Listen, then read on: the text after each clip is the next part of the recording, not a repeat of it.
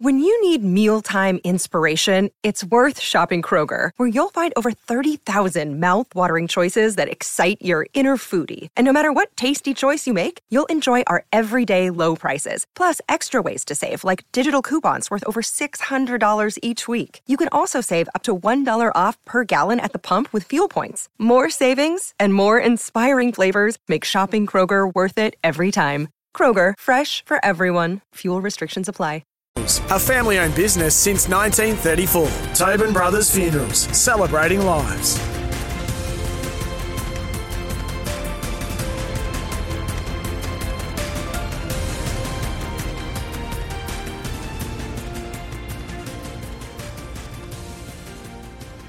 Hello, everybody, and welcome to the show, made possible by our friends at Tobin Brothers Funerals Celebrating Lives. Today, our summer series continues as we look back over some of our favourite episodes of 2023. This morning, we are revisiting our chat with one of our favourites here at SEN, Corey Homicide Williams. We spoke to Corey before he was diagnosed with cancer, and everyone here is sending our love to Corey and his family. Corey Williams won a place in the hearts of all Aussie basketball fans with his four seasons in the NBL that netted him MVP honours.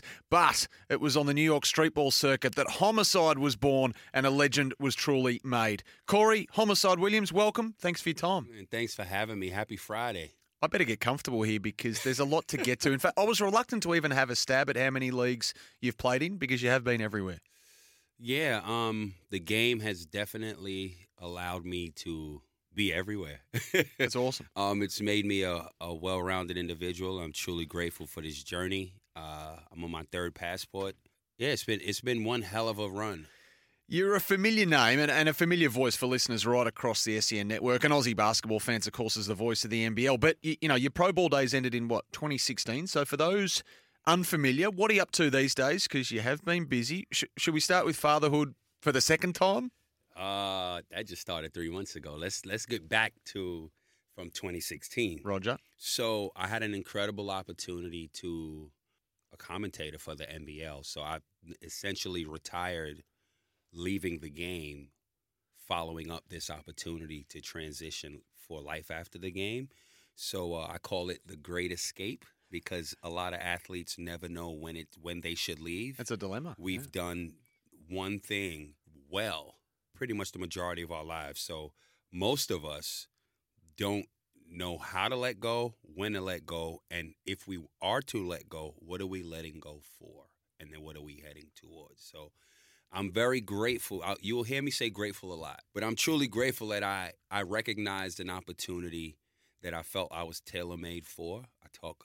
That's all I do. I'm a New Yorker. Like we talk a lot. So this was I couldn't dream of an opportunity better leaving the game to do professionally. Mm then commentate basketball. So this is why I've been here. This season six just finished. Um, I finished playing 2016, 2017. I started here. Six years later, 2023, here we are. That's awesome. You're made for it. And what about fatherhood? So is it, uh, you know, now that you've done it all before, you're doing it again. Does it come back to you like riding a bike? Um, it does, to be honest with you. Um, very, very thankful for my partner. She's she's as cool as the other side of the pillow. Like she's as cool as they come, and she got to be cool if she's gonna keep up with me, right? Deal with well, my I didn't crazy want to say behind, anything. Yeah. right? Um, Gabby's incredible. She's three months old. Um, she's she sleeps throughout the night. So she, you know, she's pretty good in the day. She got a little bit fussy ever since hitting three months a week ago, but uh, I'll take it. Yeah. You know, it's it's really been rewarding and great. You know, I have my older daughter Isabella. She's year two in uni, playing volleyball in America, living in. I got a twenty year old living on the Upper East Side in Manhattan, playing volleyball, living in Midtown. Do you know what that? That is the dream Yep. for any. She don't got no job. like, dad, whatever you need, kid, I got you. Living Just the life. Enjoy the experience and get the grades. And uh, you know, I, I'm blessed. I'm blessed. You mentioned New York. Can I, can I just ask what might be considered a ludicrous question, particularly for those unfamiliar with the streetball scene back in the US? But would you say that you're better known for your feats on the court or the playground? The playground. If it wasn't for the playground, I wouldn't be here. More, more people know homicide than Corey Williams. So I typed most famous streetball players into Wikipedia. Yeah, there's Kevin Business Butler, Brandon the Assassin Durham, Philip Hot Sauce Champion, Rafer Skip to my Lou Alston, the list goes on, including Corey Homicide Williams, sitting proudly right amongst them all. Yo, man, listen, I I, I could tell you, grateful. Um, I graduated. I have two degrees, and uh, once I left school, I didn't have a big name or reputation. I went and played Division One college ball, and started and just didn't have the pedigree at that level to get an opportunity to the next level. If you don't have that pedigree, you're not going to get an agent who you need at that level to get you an opportunity to the next level. I'm not getting drafted, so my coach isn't helping me. What do I have? Lucky for me, I was from New York City, the the mecca of basketball. And we have something called street. And that platform, I wouldn't be here. I got a shot directly to the NBA from street ball. That's amazing. That never happened It before me. Incredible, isn't it? I, I want to come back to that in a moment. In fact, let's rewind 45 years and about 45 million life experiences ago to August 3, 1977, Bronx, New York. You enter the world. What are your overriding memories of childhood? Well, um, my father died when I was three. Um, my mother had myself and my brother, and we we grew up in the South Bronx. And Bronx is no joke. That's the armpit of New York City. That's the worst borough you would ever want to be from. And I'm in the worst section of the worst borough. You just don't go there. It was really, really tough. That's when landlords and building owners would burn down uh, the buildings for insurance money. So, like one building next, it looked like Beirut. You know, it looked like a war torn country, this borough. You wouldn't go there if you weren't from there. And living amongst it, we lived in a house with love. So, you know, there's a lot of drugs, there's a lot of just bad things happening, lack of resources, lack of education. People have their backs against the wall. So, I don't ever, it is unfair to judge anybody because you don't know what you would do if your back's against the wall and your children have to eat and rents due. They're not hiring you because you're black or Latino. The education system is horrible. You don't have any money for college. What are you supposed to do? So people do bad things to survive because that's what you're doing. You're not living, you are surviving. My mother was a nurse, bust her ass, and protected her children. Thank God my brother um, was tall, so he had an opportunity to play ball, and exposure leads to expansion regardless of what level of exposure you're getting. You see more, you understand more you want to do more, you aspire to be more. And that's what basketball did for us. And in the community where we're from, they protected us because we represented our community. We're going out here in the world and we're going to Manhattan, we're going to Queens, and we're representing our neighborhood. So the I guess the hustlers, the Mm. criminals from our neighborhood, they like, look, this ain't for y'all. Just play ball and just keep doing that.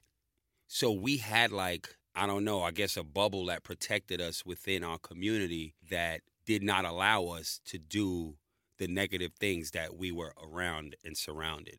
I think that's the best way I could tell you because Mm. like it's real where I'm from. It, it, it, it people don't make it out of it. You were born Carey Williams. My government name is Kerry. You hate. You grew to hate that. I hated it because um, we're Jamaican, right? My whole family's from Jamaica, so they all came up from Jamaica. So we have, you know how it is, man. You're an immigrant coming from. I'm born in New York in the Bronx, but we we grew up our culture. So my the way we pronounce my name is Carrie, but in school they were pronouncing it as Carrie, and I'm like, listen, my name is Carrie. They like. Carry, carry, ca- carry my bags. Da da da da. So I'm like, from kindergarten Mm.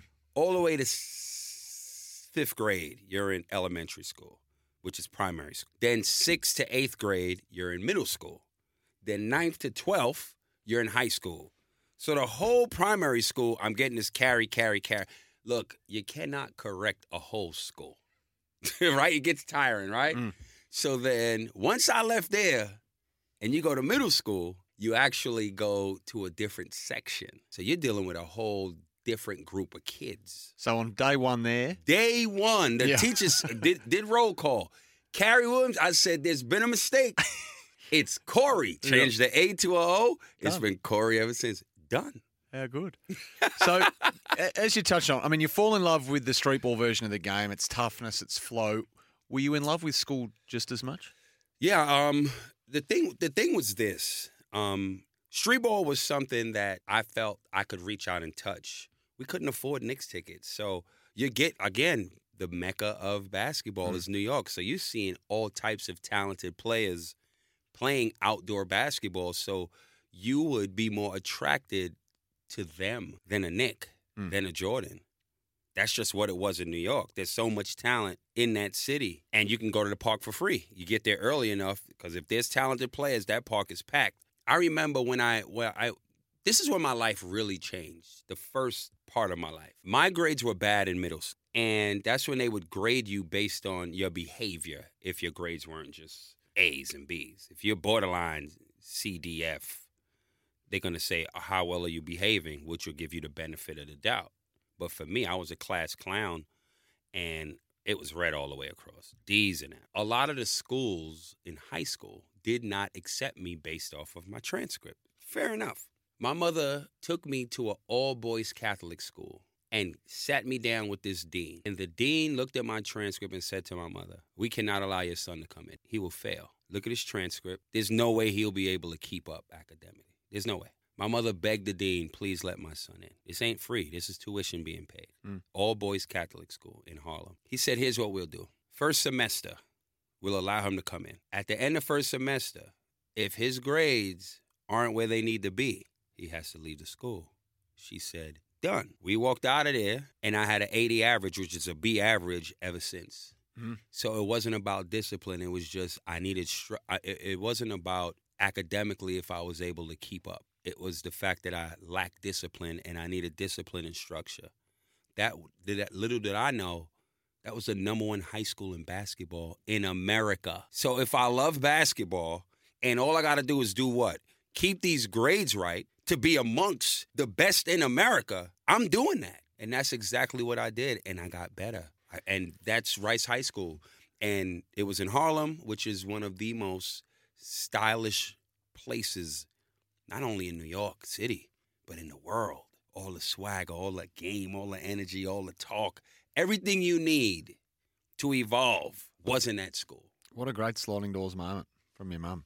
You're listening to This Is Your Journey. It's thanks to Tobin Brothers, a family owned business since 1934. We will continue to work our way through Corey Williams' incredible journey. You're listening to This Is Your Journey with Sam Edmund for Tobin Brothers Funerals, a family owned business since 1934. Tobin Brothers Funerals, celebrating lives. You're listening to This Is Your Journey with Sam Edmund for Tobin Brothers Funerals. Visit tobinbrothers.com.au. Tobin Brothers Funerals, celebrating lives. Hello, it's great to have your company on This Is Your Journey. It's made possible by Tobin Brothers Funerals Celebrating Lives. We're with former pro basketballer, NBL MVP, and NBL commentator Corey Homicide Williams. So, Corey, you're a late bloomer, as they say, post high school. So, no scholarship offers waiting for you. You went to that junior college in Kansas City before joining Alabama State.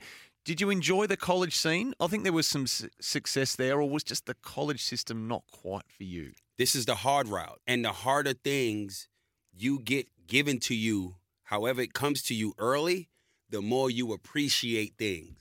When things are easily given to you, you don't appreciate mm. things later. I had to go to junior college. I got a scholarship offer. Junior college is a two year uni, Penn Valley Community College. Best thing that ever happened to me. I wasn't ready for Division One. I. didn't add value. That's the name of the game in life. If you don't add value, no one's using you. That's the reality. You're gonna go sit on the bench. You, that's what you want to do. That's not what I want to do. So you got two years to prove you are good enough, and you can add value to join a four-year university. Mm. It's up to you. What you gonna do with it? That's that's that's it. That's what happens when you're not that talented at a young age. You got to deal with that. No bitching or complaining is going to change it because ain't nobody coming to save you. Oh, well, if I got to go to Kansas City, that's what I got to do. Shipped off, packed my stuff. Wasn't a lot of stuff to pack. Packed my stuff, jumped on a flight, off to Kansas City. Year one in the weight room, getting right. All I'm doing is remembering the guys in that number one high school in the nation that I left. They were all better than me. All four year university offers, starting scholarship, or big universities. I let that sink in my head, and I told them before I left that school, you might be better than me now, but I promise you, I'm gonna catch you later, mm. and I'm gonna bust all y'all on y'all asses. And they did exactly that. They laughed at me because you can't fathom Yeah. a guy not nowhere near as good as you telling you this and you believe it. It's like Dillon Brooks talking shit to LeBron. You get me? It's like, how dare this guy say this? Who this guy is? who does this guy think he is? This is LeBron. You get what I mean? That I, I had that type of mentality. So I knew I had to put the work in. I had a no plan B mentality. I wouldn't stop. I wouldn't take no for an answer. I had the I'll prove you wrong mentality. Go to JUCO. First year, no playing time. None. We win the championship. The guy in front of me was All American. What could I say? Couldn't do nothing. The head coach leaves, gets a better job. The new coach comes in and says, Get ready. This is going to be your team next year. Opportunity. That's all I needed. That whole off season, get right. Come back, I wrote a list down of everything I wanted to accomplish. I wanted to be All American. I wanted the league, the region in scoring. I wanted to be top five, uh, everything pretty much in the region. I wanted to be the man on my team. I wanted to win a championship again, go back to back. But I led it. We lost in the championship game at JUCO. Lost at the buzzer at that. From there, graduated, got my associate's in arts degree, off to Alabama State. Wrote a list down again. Junior year, average 16. Senior year, I'm like, all I gotta do is average 20. I should be good enough to get a good agent and get a he'll get me a shot into these combines. Our season all went to shit. The coach said, "Man, I might as well get the young pl- cats ready." Tanked all year, just was like set the seniors down. We barely played and played the underclassmen.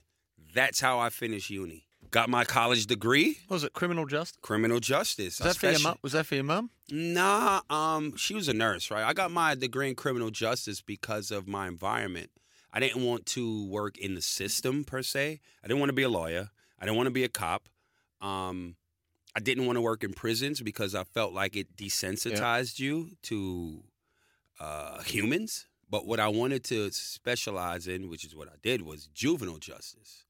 And the reason being is that's something I'm truly passionate about till this day. Basketball saved my life. Everybody don't play ball, right? Everybody's not an athlete. So at that age, 12 to 21, one mistake can alter your life. One mistake can alter your life.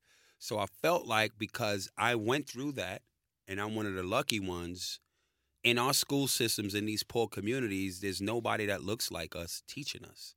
So you can come in, a white teacher could come into a black, predominantly black, school, tell me the right thing, but it won't relate because I'm looking at you like Mm. you don't live where Mm. I live. Mm. You don't really care about me. I can't identify with you. It's not going to work. So I always felt like I needed to be that person to help the community. I can't help the whole world. I'm not trying to help the whole world, but I can help save some. That's why I specialize in juvenile justice because I really wanted to get to those kids 12 to 21 and just let them know, man, it, you don't need to do negativity. You do negative shit, negative things are going to happen. It's pointless. Yeah. You're going to go to jail. You're going to get labeled. No one's going to hire you. You're fucked. You need somebody that look like you that escaped there to come back to tell you. Yeah. That's why I got that degree. So you walk out of there with it. I think was there a year with the Harlem Globetrotters? I'm gonna tell you what happened. So I graduate 2000. Come back on the, uh, in New York City. Everybody remembers the guy from high school. I'm not that guy anymore. My body's way developed. I got a chip on my shoulder, and I'm ready to live up to everything I said when I left that high school. I'm gonna catch you all, and I'm gonna bust all y'all on your ass. Did you return with a hit list of sorts? I had a hit list, correct. So now it's street ball time because I got nothing else.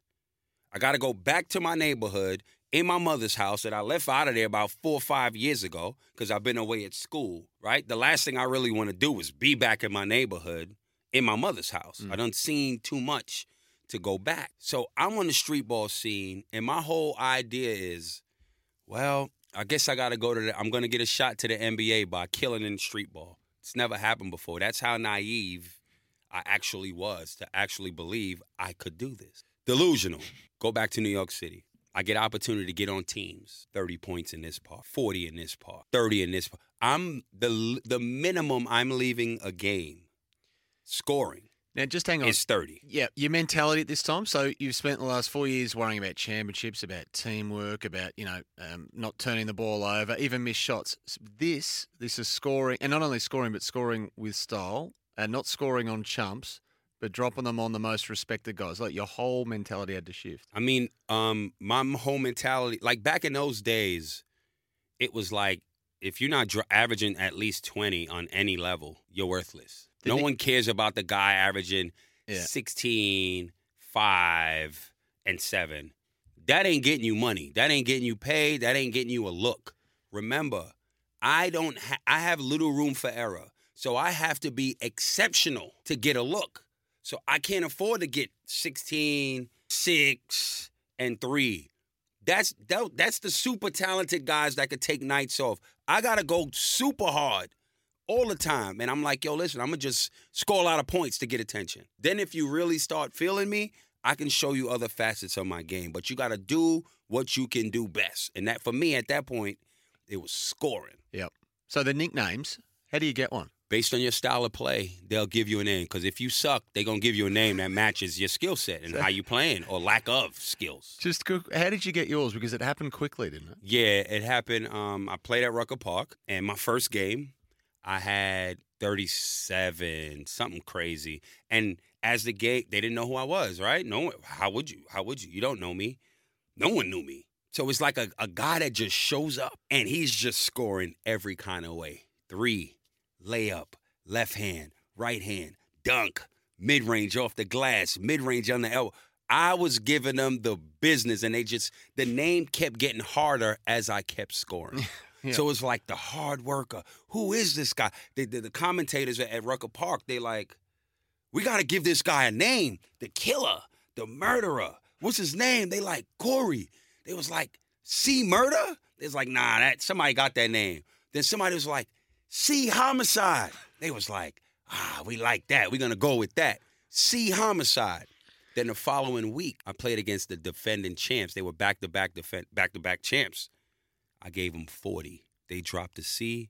It was homicide since. That's 2000. So homicide it is, and you're starting to get yourself noticed by leagues around the world, aren't you? So you'd be in Stockholm in the spring, Rucker Park in the summer, Brazil in the fall, Dyckman in the winter for a while. That's a crazy life. So check this. I'm going to tell you what you asked me about 10 minutes ago. I'm just warming this thing up so you can understand how I got to the point I'm about to get to. So, killing in the park, and nothing nothing great is going to happen one time. Anybody could do something great once. So that just kind of like got my name out there on the New York City circuit. And there was a coach, two legendary coaches in the park. Uh, God bless his soul, man. Sid Jones and my man James Ryan. And people were telling me, like, these guys, these coaches can help you. And somehow I got to Sid Jones and I was just like, listen, I just need help, man. I just came out of school. I got nothing. Anything you can help me with, I'll be more than appreciative. Anything. I don't care. I just can't be home. He was like, I got something for you, but I want you to play with me in this one tournament. I said, no problem. He said, come to the game. Let's say the game was tomorrow. He said, come tomorrow. I said, cool. So I'm like, yes. I got somebody who I think could help change my life. I come to the game, played like shit. I was so nervous. That was my first time ever really saying like I was so nervous and like I played bad. I had about 16 points. Remember, I tell you that's bullshit. 16. Mm. 16 ain't getting you no money or no success. That ain't that ain't it. Not in the position I was in. And not based off what he's been hearing about me. He was like, Don't worry about it. Yo, you owe me two. You know, most people be like, You owe me one. He was like, You owe me two. I said, No problem. Let's say that was Tuesday. Friday, I play against him in a tournament. 54. He was like, We even. We good. so then, last point before we go to a break, Yeah. if we have to. yes. Good time management, boy. He said, I got something for you, but it ain't basketball.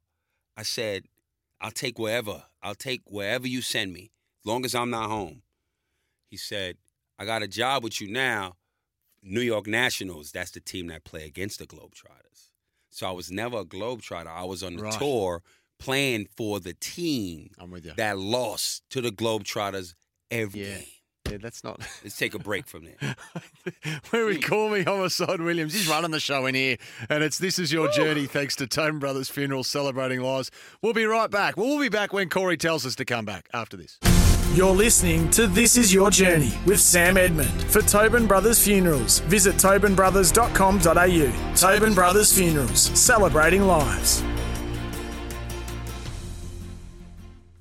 You're listening to This Is Your Journey with Sam Edmund. For Tobin Brothers Funerals, visit tobinbrothers.com.au. Tobin Brothers Funerals, celebrating lives. Hello, we hope you're enjoying this week's edition of This Is Your Journey. We're with Streetball King, former NBL MVP turned commentator Corey Homicide Williams. So, Corey, the coming of age game, or games as you've just touched on before the break, but the big one was the EBC tournament, the Entertainers Basketball Classic. And you came up against a name listeners will know, the artist formerly known as Ron Artest. Yeah, um, the biggest street ball tournament in the 2000s was Rucker, which is EBC, right? It was on NBA TV. Um, if you were an NBA player wanting to strengthen your street credibility, you had to play in this park. What's awesome about this tournament is it's New York, man. We don't care where you're from. We don't care what your rep is in the NBA. Do it in the park. We don't care. That's New York mentality anyway. So during those 2000s, I I had a really good run. I reigned supreme for a while in street ball. But me busting another street ball players behind, that's supposed to happen. Your real reputation steps up when you play against a, an elite NBA player. I done played against NBA players plenty of times in the park, 20, 30. Don't mean shit because this is a guy that's not even having a real impact, even though he's in the NBA. Yep. Do it against a starter. Matter of fact, do it against a defensive player of the year. And that's the biggest matchup I ever had in my life till this day. How many? 27 on Ron Artest Yep. the year he got Defensive Player of the Year, which was uh, 2004, I believe, or 2005. So, and so this yeah. gets the attention of the Toronto Raptors. Now, you mentioned you were naive and maybe delusional, but it turns out you weren't. So, training camp of 2005 up in Canada. Now, educate me. Um, the, the playgrounds of New York are a long way from the NBA. So, was it unusual or was it completely unprecedented? um, it was a dream come true. You got to remember that how it began for me, right? I just said before the break what the first job was. So now I get an opportunity through street ball to live my dream, right? Get a get a deal in the NBA with Toronto. Toronto assistant coach came to watch me, Jim Todd? Jim Todd. He came to watch me at Dyckman at another tournament because they got, everybody heard about this game, and then they got they sent him down. He came to watch me, and the game he watched me, I had 27 at half, and could be- it was single coverage. Usually teams double team me. I know God was with me that day because God had him at the game, and the one of the best defensive teams Mm. in the tournament guard me single coverage. 27 at half. Second half, they double team me. Me understanding if I get a shot to play in the NBA, I'm going to be a third string player at the point guard position. So I don't need to show him I could score on double teams. I need to show him I could make the right play when the doubles come. I only scored two baskets in the second half. He comes to me at the end of the game. We lose. He said, which I knew he was going to say this. You know what I liked about your game today? I said, What, coach? He said, Your ability to recognize the open man when they double you. Mm. Good game, kid. I'll be in touch. So, you get up to the Raptors. You make it to the final cut there. I made Now, it to the final cut. You, you played for the Pacers and the Warriors in the Summer League, Yep. signed briefly with the Nuggets, I think. Yep. I- Looking at it now, is there any level of regret there you couldn't quite get over the hump, or do you maintain a perspective of this is where I've come from and that word again, gratitude? I mean, how do you look back on your near miss, if I can call it that, with the NBA? Well, um, there was there was one thing that made it a near miss. They had a point guard named Alvin Williams. I'll tell you how I didn't make the Raptors. They had a point guard who was signed under contract with like maybe two or three years left, who was injured the last year and a half. His name was Alvin Williams. They brought in three point guards, myself, an NBA vet, Robert Pack, and another young talent and talented NBA point guard named Tia Brown.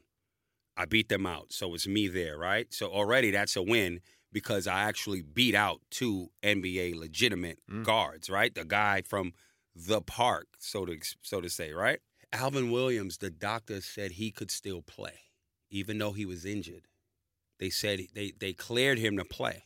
If the doctors did not clear him, I get the full time role. That's how it worked. So how could I be bitter about that when I know it was only because the doctor said he was able to play? I beat out my. I, if I was the first cut, I'd be like, damn, I'd be down. But like, you, anybody, you, you, you, you can't. There's nothing more I could have done in that situation Yeah. because that was out of my hands. You Yeah. know what I mean? So. I was just like, listen, man, like I got here, and on top of it, it's on my resume. Now I can get an agent. See, see, when you're trying to get overseas and you have NBA training camp, eight preseason games next to you, you got the label on you, NBA. You become more valuable and more attractive when it's time for the agent to shop you, to get a job abroad, right? Okay, that's a win. You know what I mean? Yeah, So it's like if you have that perspective, that serves you well. I'm playing with the house money with everything I'm doing. So that house money, house money takes you to Lebanon, Germany. China, Puerto Rico, Venezuela, and and the reason you're sitting here, Australia. So how did it come to be at the age of 30 that you'd sign for the Townsville Crocodiles? Now, I said Toronto was a long way away from Rucker Park. The Townsville Crocs are a long way from Rucker Park. Yeah, it is. Um, um, I did summer league. Well, after Toronto, um, I went to I think Germany briefly, and then I went back to the minor leagues, which is what they call the G League now. I went to the CBA. Um, we lost in the championship, and I uh, I was the second best point guard in the league. I was trying to get a ten day contract, didn't happen. Go to summer league with uh, Indiana. Then after that, I went to Denver for for training camp. Right, got waived. Went to France. Then from there went back to the minor league, South Dakota, won the championship. Then went to summer league with Golden State. At this point, I'm like, getting too old now to try to chase NBA. But look at all those things I just named. In and out, Mm. all on the fence. The resume is stronger, more experience. I get an opportunity to come to Townsville. So this is how a lot of talented players mess up. A lot of players mess up. They'll get an agent. The agent will just try to ship you to where they can get the most money because their commission is going to be the highest. Versus, I'm going to put you in a place where your skill set would be great. Mm. Because certain leagues, my skill set isn't great in. Certain leagues, my skill set is better in. Australia was a league where it's run and gun. West Coast offense if you're playing in the NBA. And I hit the ground running. I come here, it's a beautiful country, it's summertime here. The league fits my style of play. First five games, after the fifth game, Townsville is like, we want to give you a two year extension. I've never heard that before in my life. I'm like, this is the country where I need to be. Yeah. I can get longevity. I can build a fan base. Plus, with street ball, like I'm, I hate to use this word, but like I have some sort of global fame because street ball is huge. So people know they know homicide before they know Corey Williams. Like I had my own sneaker deal balling in the NBL, Yeah. getting MVP the league, balling in my own sneakers, sold in Foot Locker Global as MVP the league. You win the MVP. So there's a kid from the Bronx who you only made your varsity B team in high school. You're now the best player in a pro league. I'm just interested to know, culturally in Townsville, how did it hit you? Or- Well- or, or did your world travels prepare you for? My world travels prepared me for it, but more important, like that's a town where people will look down on people in Townsville and like they're underdogs. So I was an underdog and I fit the persona and it was a match made in heaven because we basically to everybody else, we was just like, fuck y'all. Straight like that. So that was the persona that our team had. And I was at the front with that. Y'all don't worry about this. Let me do the talking. Y'all play. Let's go. And my three years there, my first year, I came in late. But my second and my third year, we were one game away from the grand final. We lost game three on the road in the semis to, the, to clinch the grand final. Now, that's a win. We overachieved with that team. You understand what I mean? So with that, I built a fan base, and I was kind of controversial, but uh, it was all in good sport. You're listening to This Is Your Journey. It's all thanks to Tobin Brothers Funerals, celebrating lives. We'll be back with Homicide, Corey Williams, right after this. You're listening to This Is Your Journey with Sam Edmund. For Tobin Brothers Funerals, visit tobinbrothers.com.au. Tobin Brothers Funerals, celebrating lives. You're listening to This Is Your Journey with Sam Edmund. For Tobin Brothers Funerals, visit tobinbrothers.com.au. Tobin Brothers Funerals, celebrating lives. It's been great to have your company here on This Is Your Journey. Thanks to Tobin Brothers Funerals, a family owned business since 1934. And our guest today has been former basketball star Corey Homicide Williams. Corey, so the three years at Townsville were a success. Your last season there, you're the most valuable player in the league. What led to your departure from the Crocs? I think uh, my contract was up, and I think that it was just both time for me to really see one. After getting MVP of the league, I wanted to try my hand at high level Europe. I always wanted to play Euro League. I always wanted to play like my goal was to play in like Italy, Spain, Greece, right? And I knew once you get MVP of a league, you know you could you dominated the league, so you can always get a job in this country. That was like the biggest reason. Like I wanted to go my way, and I know that um, Townsville wanted to go their way. You know what I mean? Three years of Corey Williams in Townsville, they like, look, we love you, Corey. Town's not big enough. But town, towns, yeah, yeah. so um, yeah. So I left. I went to Greece, and then didn't get paid. Yeah, what happened there? So that's a problem. Um, yeah, but you're there for a few months, maybe only. I, I, I didn't stay that long because I wasn't going to allow them to just what keep doing me that Right. like that. I mean, basically how the, how we set up the contract is after we pass the physical, after I pass the physical, as soon as I land, you give me a physical, Yeah. make sure I'm, you know I'm good to go. I get ten percent of my salary up, and they didn't pay it. I said I'm gonna give them two weeks. If I play in Greece for a couple of months, I put up some good stats. Everybody knows. Greece don't pay you. So if you leave for financial reasons, at least I showed enough Mm. uh, games for that club that I was um, efficient and productive. I could get another job, high level Europe. But they jerked me early, and apparently at the time the country was broke. So I left after two weeks, and then I came back and signed with Melbourne Tigers. Just the season at Melbourne? Just one season at Melbourne. Um, they went. They had fired the head coach, and it the guy that they brought in did not like me. Per- personality issue? Yeah, it was. Uh, it wasn't going to work because the coach that they brought in was my old coach in Townsville. So it's kind of like you got this roller coaster marriage. Y'all break up, and then the the you got a chance to come to a club where your ex is at. You like, mm. listen, we're not doing this again. Mm, mm. That's a So s- I yeah. only had a one year deal anyway at Melbourne. Yeah, and that was it. That was uh that was it.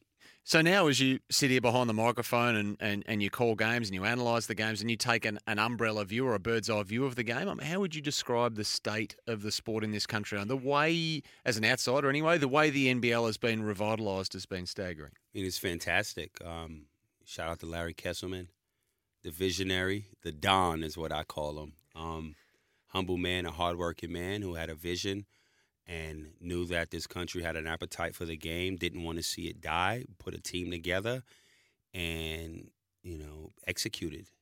And it's great to see where the game is at, and there's still opportunity to grow, and the future's bright for basketball in this country. Yeah. I mean, my so when I was younger and growing up and I was NBA mad, you could count the amount of Australian NBA players on one hand. In, in fact, for a while on one finger, yeah. and now they're pouring in there. Yeah, they're in the playoffs doing well, and um, you know, Josh Giddey. You know, one point before, you know, obviously a little bit of turmoil. Ben Simmons, uh, Jock Landale is there. Joe Ingles, Patty Mills, Bogut, Delly. Like you Mm. got championship winning, you know, Aussies. So uh, it's great to see um, the talent actually be able to transition and be factors. I didn't name players a while ago that are bench warmers. These are guys that are contributing factors to their team's success. So it's, it's a great look, and a lot of them have played in the league, in the NBL. They played in AIS. They've gone to uni. So the game is healthy in Australia on all cylinders. Tokyo Olympics. I mean, as an Australian, I'm not sure there was a more emotional moment than when the Boomers finally broke through for that bronze medal after so much heartache. Four times finishing fourth. We know the story. A watershed moment. Gazy's tears. Patty Mills speaking about bringing it home to hang up at mum and dad's place. It was awesome. So Paris 24. Hopefully everyone fit, healthy, available. It's a good looking squad on paper, though, isn't it? It's more than a good-looking squad. There's some some of these talented Aussies aren't going to make that squad. You know, move over. Point guards, Josh Giddey's here. I'll tell you right now. You know, so um, there's that's a great problem to have. I don't think Australia's ever had this much talent on a team where uh, the game's probably at its best at the moment, and they have so much talent to choose from at multiple positions. So uh, that's a great look. I was at Tokyo commentating 3x3. Um, 3x3 right now is uh, a Mm. cross between street ball and a pro. And I had the pleasure of commentating games over there as well. So I'll be there in Paris with that. But um, yeah, the game's in great shape and the boom is loaded. How often do you get home? I mean, you've made Australia your home. How often do you get back to the original home? Uh, July, I go for two months. right. No doubt. Got to touch the town. Yeah. Got to recharge, you know, get back to the roots. So, as someone as I'm interested to know before we finish up, as someone as well travelled as you, with so many experiences in so many different cultures, I mean, what's your advice to young people coming through? I mean, your philosophies in life, if you like, and this comes back to your qualifications in, and your degree. Is it to take every opportunity to have that sense of adventure, regardless if it's basketball or not, sport or not, whatever the pursuit or ambition for people listening this morning who, goodness knows what they're doing, is it to take every opportunity, seize the moment? I think it's um, get educated, um, have productive and well-rounded friends. Don't listen to naysayers. It's okay to have fear, but have courage. And um, whatever you are, and so many people say this, but it's so true. Whatever you sought out to do, do it. It's okay if you fail trying. You learn from it and just be better the next time around. But be fearless. You know, be fearless and try your best to become the best version of you. Understand heartbreak is part of the game, part of the game of life, right? You're going to be heartbroken. Um, you know, a guy's going to break your heart, a girl's going to break your heart. Like, that's just, that's life. But get up and keep going forward. That's it. Corey, thanks so much for joining us today. Thanks mate. for having me, man. Big city dreams, as they say in the classics. You had them, but you also chased them. What a life you've had. What a life you're living. Love the passion. Love the exuberance. So, mate, congratulations on everything you've done, everything you're doing. And thanks again for sharing it with us. Thanks for having me, man. There's Corey Homicide Williams. And thank you for joining us also. You've been listening to This Is Your Journey for Tobin Brothers Funerals Celebrating Oz. You can find them online, of course, tobinbrothers.com.au. And we'll catch you the next time we celebrate another great sporting journey.